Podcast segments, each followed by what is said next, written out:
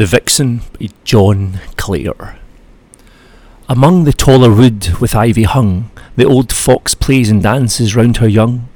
She snuffs and barks if any passes by, and swings her tail and turns, prepared to fly.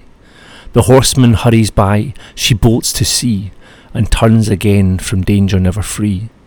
If any stands, she runs among the poles, and barks and snaps and drives them in the holes. The shepherd sees them and the boy goes by, and gets a stick and prongs the hole to try. They get all still and lie in safety sure, and out again when everything's secure, and start and snap at blackbirds bouncing by to fight and catch the great white butterfly.